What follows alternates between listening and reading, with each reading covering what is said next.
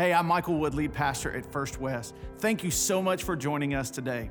Here in just a second, we're going to dive into God's Word and to see what it says about who He is, about who we are, and about the hope that can be found in the gospel of Jesus Christ. I pray that today God's Word will encourage you, it'll challenge you, and it'll allow you to see that no matter where we find ourselves, there's always hope because of Jesus Christ. So let's dig in and see what God has for us today in His Word. Last Sunday, we looked at how that we approach marriage as a gospel decision. And we had 2 points. Remaining unmarried can be a gospel decision, and remaining married should be a gospel decision.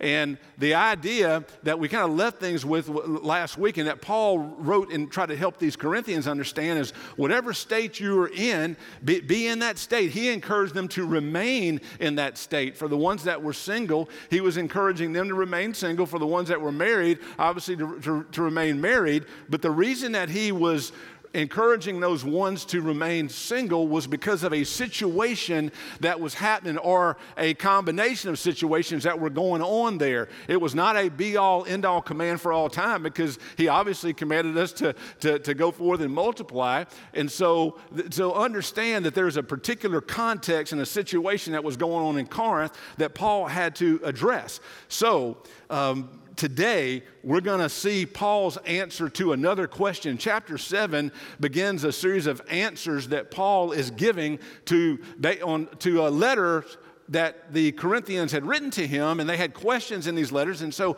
he's just kind of, we don't have the letters. We don't know the specific questions. We just have to infer the category that the questions were in based on the answers that he gives here. So that all, hopefully that helps you understand a little bit, because there's some language in here that's a little bit unusual in some ways that he starts some sentences off that unless you know the big picture, it just really doesn't make a whole lot of sense. And so today we're going to see Paul's answer to another question.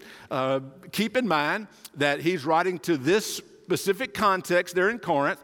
Some of what he writes is not a mandate to all people at all time, but there are biblical principles that we find in here that do apply to all people at all times. So as we stand to read God's Word together, I want to invite you to do that. Know that as we read through this rather lengthy passage, starting in verse 25, that there are going to be some words and phrases that seem to be a little bit odd to us, but we're going to come back and unpack them and help us understand what they were intended to be then, and so what they mean for us here today. Beginning in verse 25, 1 Corinthians chapter 7, now about virgins, I have no command from the Lord, but I do give an opinion as one who by the Lord's mercy is faithful. Because of the present distress, I think it is good for a man to remain as he is. Are you bound to a wife? Do not seek to be released. Are you released from a wife? Do not seek a wife. However, if you do get married, you have not sinned, and if a virgin marries, she has not sinned, but such people will have trouble in this life, and I'm trying to spare you. This is what I mean, brothers and sisters. The time is limited, so from now on, those who have wives should be as though they had none, those who weep as though they did not weep, those who rejoice as though they did not rejoice, those who buy as though they didn't own anything, and those who use the world as though they did not make full use of it. For this world in its current form is passing away. I want you to be without concerns. The unmarried man is concerned about the things of the Lord, how he may please the Lord. But the married man is concerned about the things of the world, how he may please his wife. And his interests are divided.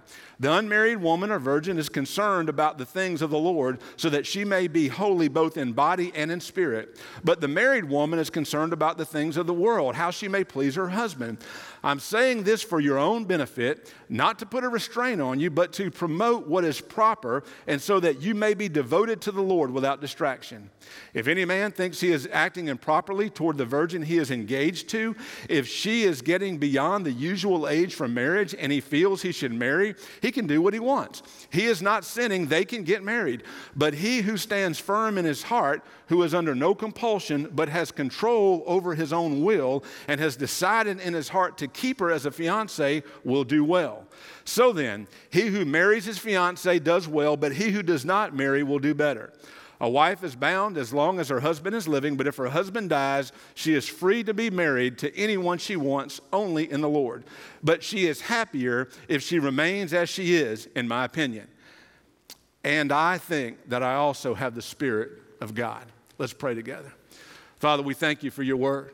Lord, we thank you that it is a gift to us. Lord, it is a guide for us. You reveal yourself to us in it. Lord, you give us commands for life. You give us principles that we can use, Lord, that as we follow them and we live out these biblical principles, we become more and more conformed into your image. And Lord, that's our heart and that's our desire.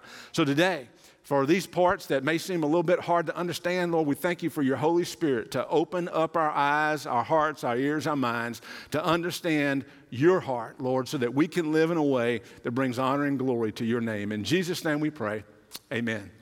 Thank you. Please be seated. Wow. Deep breath, a whole lot here. How are we going to get through this in a reasonable amount of time? Great question. At the end of our message today, I want you to know and be prepared that we're going to experience the Lord's Supper together. And so that is something that's so important to us, and it's a great part of worship. And I want you parents to be prepared for that. The Lord's Supper is for baptized believers. And so if you have children in here that aren't yet believers, they haven't been baptized yet, you might use that time to help explain to them the big picture of what's going on. But it's going to be a beautiful time for us here together. And Paul gave some instructions a couple chapters later about that. So we'll look at that at the end. The first thing that I want you to see as we and just understand overall here, the main idea today is this, that devotion to the Lord should be our primary focus. It's not about singleness, not about marriage. Devotion to the Lord should be the primary focus, the overriding umbrella over everything that we see here. So while admittedly some of Paul's writing is unique to this situation that they're going through here, we're going to look at these three biblical principles that still apply to us today. Number one, cultural pressures should not rush our relationship decisions. Cultural pressures should not rush our relationship decisions.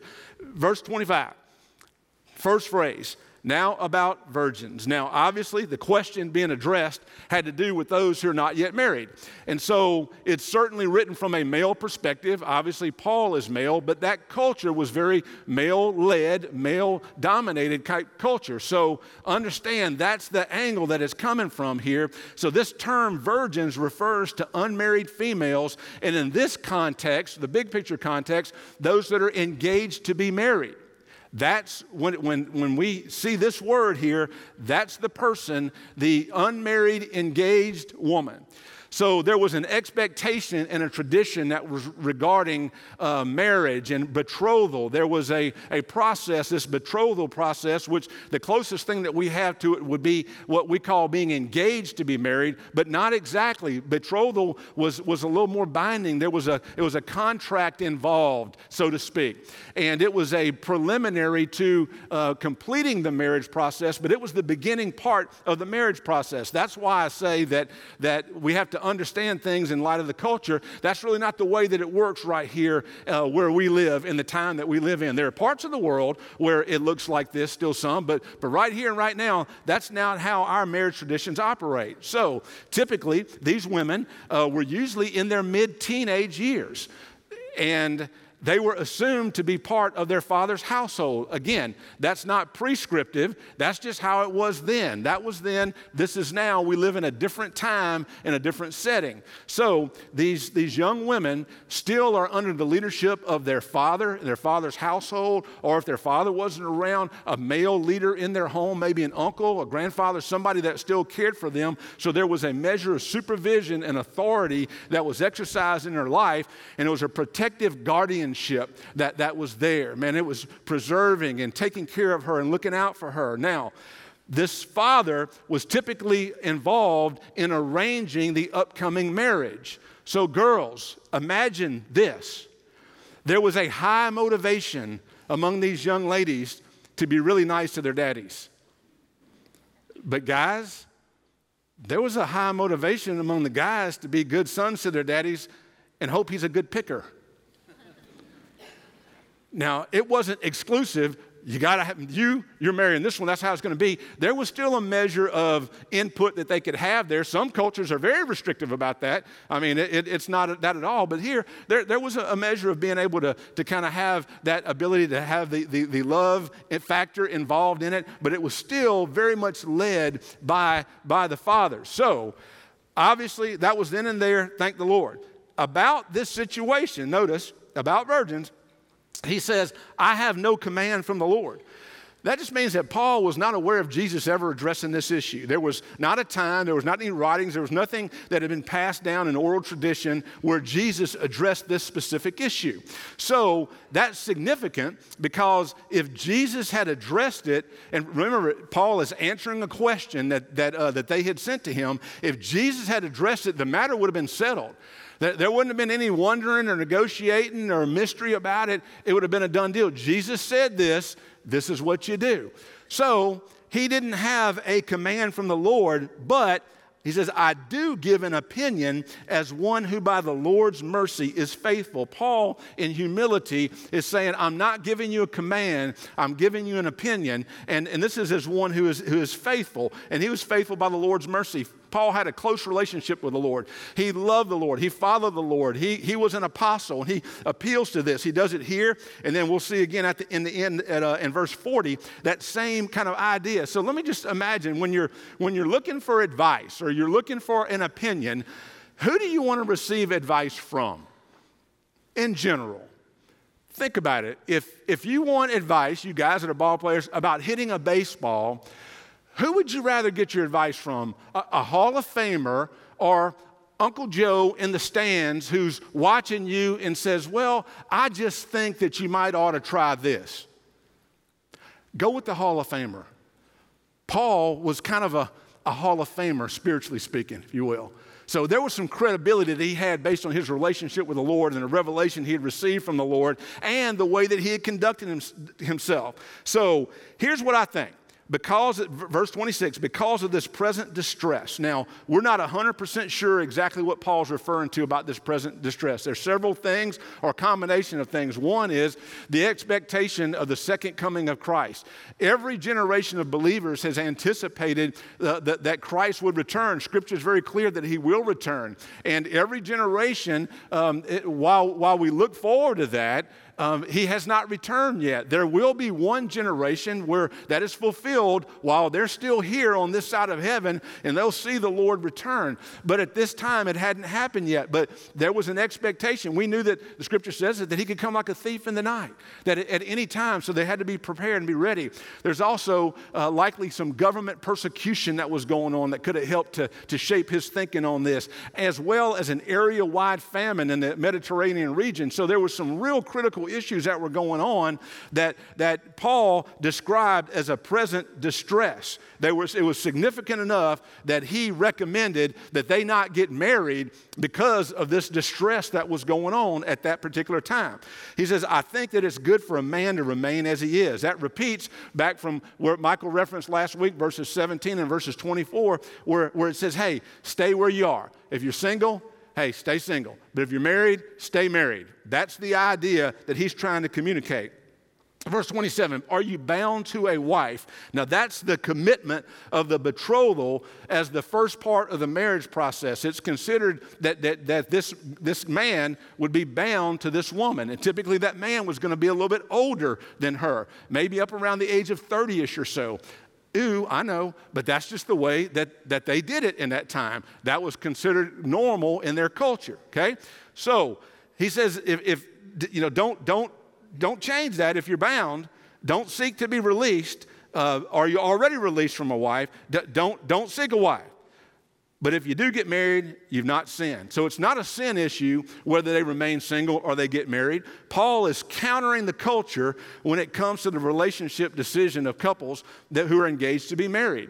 Now, their culture was totally fixated on the idea that betrothal happens and then ultimately the marriage happens. That's just the way that it works. It may last up to a year. It could be a very short betrothal, much shorter than that. It could be a little bit longer than that, but that's the way that their culture operated. We have things that we consider to be norms in our culture, and there's some general categories and parameters about how these things work, but they're not necessarily hard and fast rules. And so, but there's still some expectations. And you know, we like to have our expectations met. We like for things to go the way that we like them to go. So here's a couple practical thoughts that apply then and now. First of all, don't pressure other people to get married. Now, I know none of y'all would do that. But anybody in this room, and by the way, that's one thing that all people have in common. I've just been thinking about this. I don't know that the Lord revealed this to me. I think this is just common sense. One thing in the room that we all have in common is that everybody in here at one time in their life was single. Did y'all receive that as an incredible revelation right there? That's one thing we can all say. Some of us, we've been married way longer than we were single, okay? We kind of cover the gamut of things in here. Most of us, maybe most of us, would say that maybe at some point in your life, you may have felt a little bit of pressure about that, about getting married. And so we shouldn't pressure other people to get married. The other thing is that we shouldn't feel pressure to get married. It's not their business. Don't name names. That's just not how it works. The idea that I want to put out here in front of you on this, and we got to move on, is this: putting your yes on the table regarding your marital situation, just like your service to the Lord. Here's a suggestion for a prayer. Lord, if it's your will, I would love to be married to the person that you have for me. My answer is yes. Please give me wisdom and discernment on who that person is. I commit to live out a marriage that's fully devoted to you for your glory. Lord, if it's not your will for me to be married, I accept that as your best plan for me, and I commit to live my life fully devoted to you for your glory. Whether you're single or married, and that's what we talked about the last few weeks, either way, the high priority is bringing glory to God. Living for Him in the state that you are in, it's about Him, not about the situation. That's the idea. No matter what, don't lower your standards. Don't lower them. Marrying nobody is far better than marrying the wrong somebody. And this is where your friend and associate pastor here, Mark, may be giving a little bit of opinion, but I've done a lot of weddings.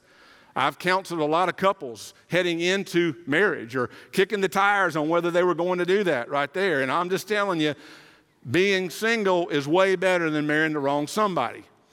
Again, Paul's not saying don't marry, but just if you do, beware of everything, not just the current emotional high. So the current moments of your life might be so difficult, there might be a challenge involved in that it would be wise for you to hold up and wait. So considering the circumstances is good for us today, just like it was good for them back then. That's what Paul encouraged them to do. I want you to hear this. Your mission to get married can't override your commitment to the mission of God. Say that again. Your mission to get married can't override your commitment to the mission of God. And then your marriage, for those that are married, should complement the mission of God. It should be something together that you do that brings glory to God. If your aim's less than this, and you're going to miss out on God's tremendous blessing that He wants to have for your life. Don't settle for less than God's best. So down in verse 29, Paul clarifies what he's saying. This is what I mean, brothers and sisters. The time's limited, so from now on, those who have wives should be as though they had none. Now, remember, Paul expected the soon return of the Lord. Every generation of believers has, but this sounds really controversial here, doesn't it? That those who have wives should be as though they had none. What in the world? I mean, I thought that Paul had a high view of marriage. How could he say something like this, that married people could act like or should act like that they weren't married because of this situation? That just doesn't sound right. Well, you need to understand there's some things about that particular context that are a little bit different than what we understand today. And it might be comparable to this. In Luke 14, great fat crowds are traveling with Jesus, and he says to them, these are the ones that are going to follow him. If anyone comes to me and does not hate his own father and mother, wife and children, brothers and sisters, yes, and even his own life, he cannot be my disciple. Now, we know that the Lord does not want us to hate anybody, certainly not our own family. But the idea that of perspective is in comparison to the love that we have for God and for His plan for our life. Our deep, great love for the people that we love the most, our families, should almost be like hatred in comparison. You understand? It's a word device. It's a comparison thing to help us understand the differentness of it. Well, this situation here, how in the world does it make sense that a man who had a wife would live as though he doesn't have one? Here's the best shot that I've got at illustrating this to make it make sense. My relationship, my wife Ann, right over here, is my most significant earthly relationship. She is my highest priority on this earth. There's not a close second. We have a son that we love very much, but my love for his mama is number one. My love and commitment to him is second, and I don't even know how much the distance is between them, but mama's number one. That's the way that God made it, and he designed it, right?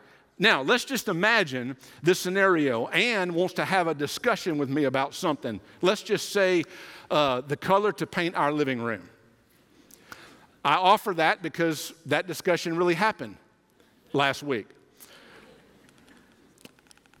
Y'all know me. It doesn't matter. Except that she's happy.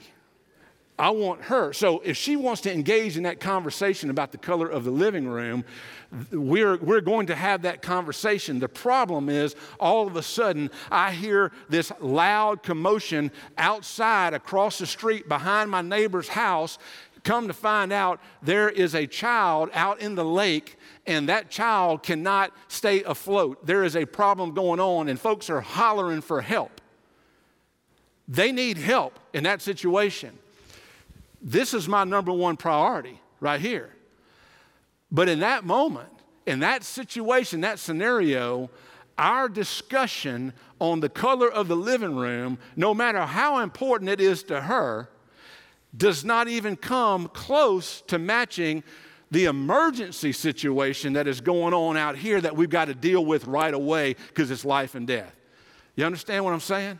Paul gives us this construct in the situation there that's a little mysterious, but there is a distress going on that is so great that the focus needs to be on that. You're married? Hey, give some attention to a heavy, weighty spiritual matter. That's what he's trying to use his strong imagery to make this point. There's a time-sensitive situation happening. He wanted God's people to be focused on meeting the need. Second thing that we see is that our primary concern should be devotion to the Lord. That's verses 32 through 38 that kind of break that down. First thing he says, 32, I want you to be without concerns. Paul, man, has a great heart for these people. He loves them. He cares about them. He wants them to be without concerns. Think about this. What's the greatest commandment? When Jesus was asked, what's the greatest commandment? He said, love the Lord your God with all your heart, with all your soul, all your mind, and all your strength. There should be nothing that's in close competition to our devotion to the Lord or the lives that he's called us to live. And so all of these things here, Paul, in verse 30, he'd said, hey, even those that weep as though they didn't weep, those who rejoice as though they didn't rejoice, those who buy, all these normal things of life, man, hey, put those to the side. We've got to deal with this situation right here. There is an issue that must be dealt with and must be taken care of, and it's painting this real picture here for us of what needs to happen. The unmarried man is concerned about the things of the Lord. In other words, when you are single, these men in this situation, they had the ability, the freedom to focus on what the Lord said was of high importance. Whatever it meant in this situation, they could focus on that. But the married man's concerned about the things of the world, how he may please his wife. So the draw would be against being totally devoted to that situation that the Lord says this is of high importance, and to focus on the wife. So there's a distraction type idea that's going on here. The unmarried woman or virgin's concerned about the things of the Lord, so that she may be holy both in body and spirit. But the married woman is concerned about the things of the world, how she may please her husband. You see, there's got to be this idea that number one priority in relationship is the Lord and his glory and his plan. So he's saying, I'm saying this for your own benefit, not to put a restraint on you, but to promote what's proper so that you may be devoted to the Lord without distraction. The idea is this, y'all. This situation that they're in is so dire. It is such a present distress is what he's called it. I don't want you to be distracted by anything else. This is my opinion. I love you. I care about you. I walk closely with the Lord. And so there's a responsibility that I have, and I would just caution you and encourage you to make sure that you are able to do everything that the Lord wants you to be able to do. Matthew 6:33. Jesus said, but seek first the kingdom of God and his righteousness, and all these things will be provided for you. Luke 14, there's a beautiful passage in there starting in verse 28. It says, for which of you wanting to build a tower doesn't first sit down and calculate the cost to see if he has enough to complete it? We ought to count the cost in life of whatever it is we're doing. And we also put that cost up against what it means to be fully devoted to the Lord. That's the idea that we have to live out, that focusing on him, on being fully devoted to him, that has to be the ultimate priority. So the third thing that we see here, third biblical principle, is our freedom is found only in the Lord.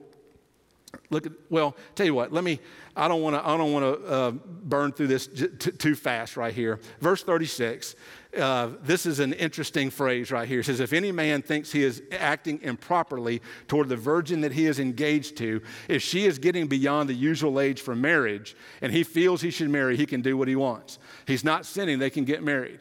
Now, some of you mamas out there, this would be close to your heart right here. When's that boy ever going to marry my girl? How long are they going to stay engaged? How long can this keep going on? When is he going to quit being a lollygagger and do what he needs to do? That's kind of a little bit of this idea right here.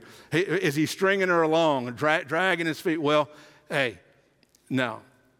It says if he thinks he's acting improperly, in other words, if that girl's heart is in such a way, in a state that she is feeling devalued, if she's feeling abandoned some kind of way, she's getting beyond the usual age for marriage, says he can do what he wants. He's not sinned, they can get married. But if he stands firm in his heart and he's deciding his heart to keep her as a fiance, that he'll do well. Paul is still saying, stay light on your feet, stay single. But he who does not marry will do better. A wife, all right, then we'll go to verse 39. Understand this, man. We're called to treat people right. We are certainly called to make sure that those that we love, that there is especially those that there is an expectation of marriage with, that we treat them as treasures that God has blessed us with. And that in every way that we regard them, we make sure that we're building strength into their life and they feel safe and secure. Man, that is a responsibility that we have. We are to be spiritual leaders in our homes and in these relationships, and they ought to point towards God. So make sure that you're guarding her heart and you're being an encouragement and a blessing to her and not a drain in her life. That's an overriding idea and thought that we see right here. So then the third biblical principle we get is that our freedom is found only in the Lord. It says a wife is bound as long as her husband is living. But if her husband dies, she's free to be married to anyone she wants. Only in the Lord.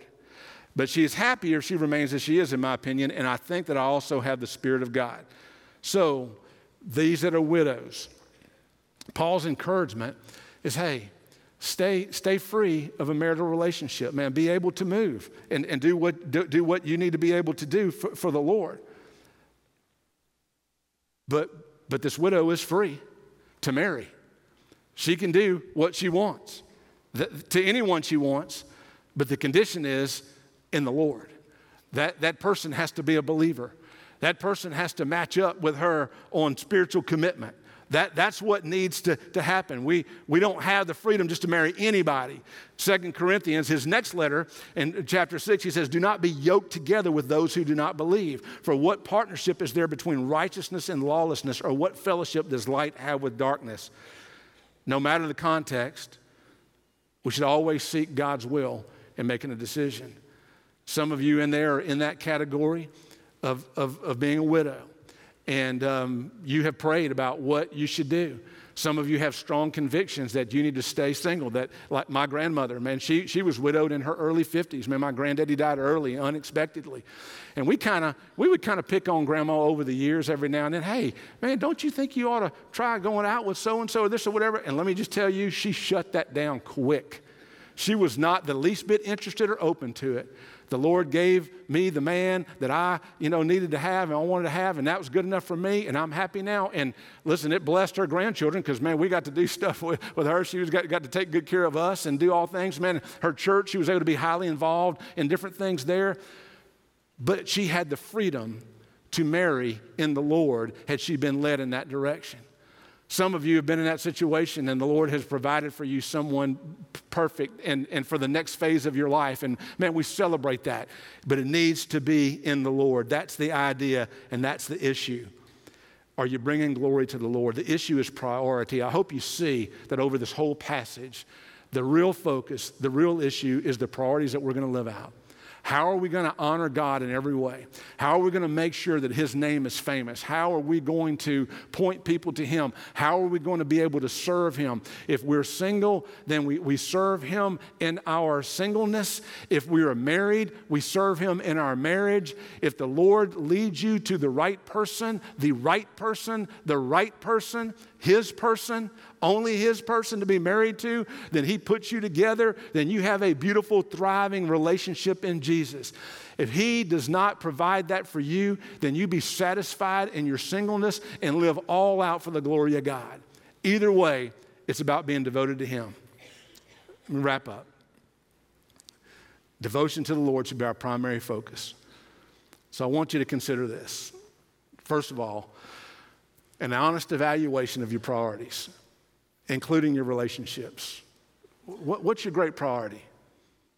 As a believer in Jesus, is what He says most important to you in your life? Do you weight what you prefer as more important than His priorities? We've got to be very careful about that, very open and honest about that. Do I want what I want more than I want what He wants? But we're very good at aiming for our own comfort, our own convenience, our own needs or desires being met. We're naturally wired up for that. But God says a better way is, hey, seek first the kingdom of God and His righteousness, and these things will be added unto you. That's not a promise that you're going to have a spouse. He's not going to provide that. He promises to meet the needs of your life. Second thing I'd ask you is, does the most important person in your life share your commitment to the Lord as number one priority? If it's the person you're dating or the person you're engaged to or even your spouse, together, do you share a commitment to the Lord as your number one priority? You need to date people, young people, that share your values and share your priority in serving and honoring the Lord.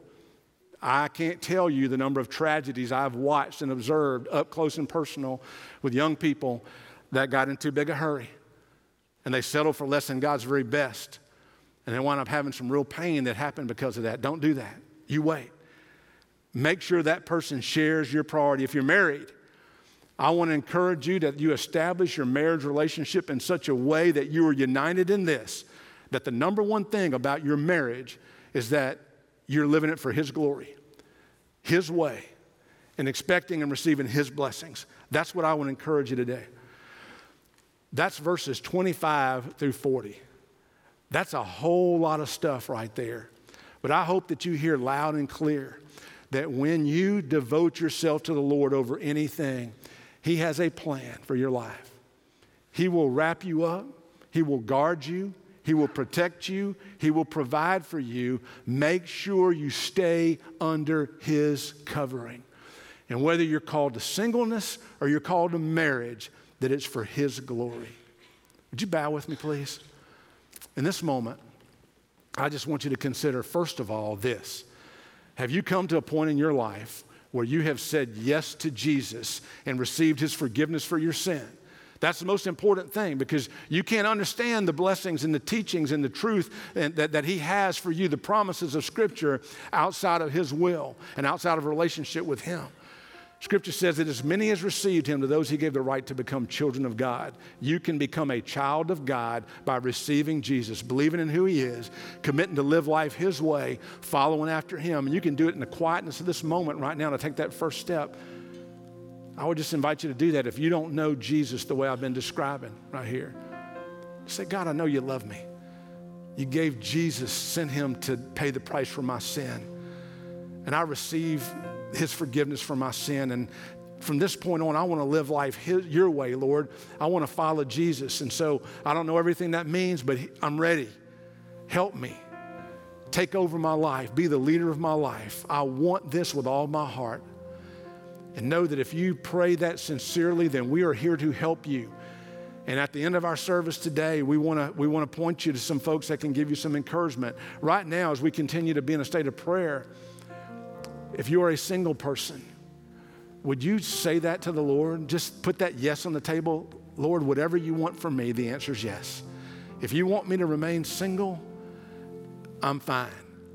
If you want me to be married, to best bring honor and glory to your name through a marriage relationship, then I am trusting you to provide the right person at the right time and give me wisdom and discernment to recognize that person that you have for me.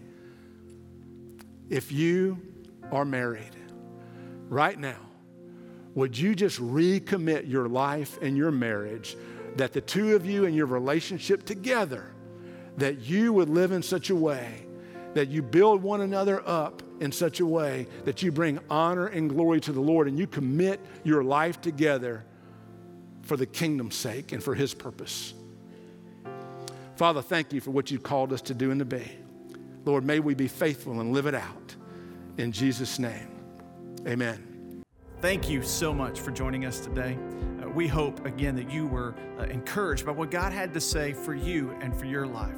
I just want to extend an invitation for you today. Maybe today you realize that you need Jesus in your life.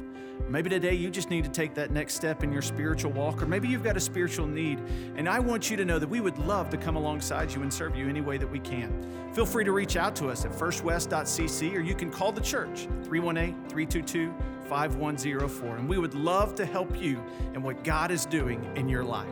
Have a great day.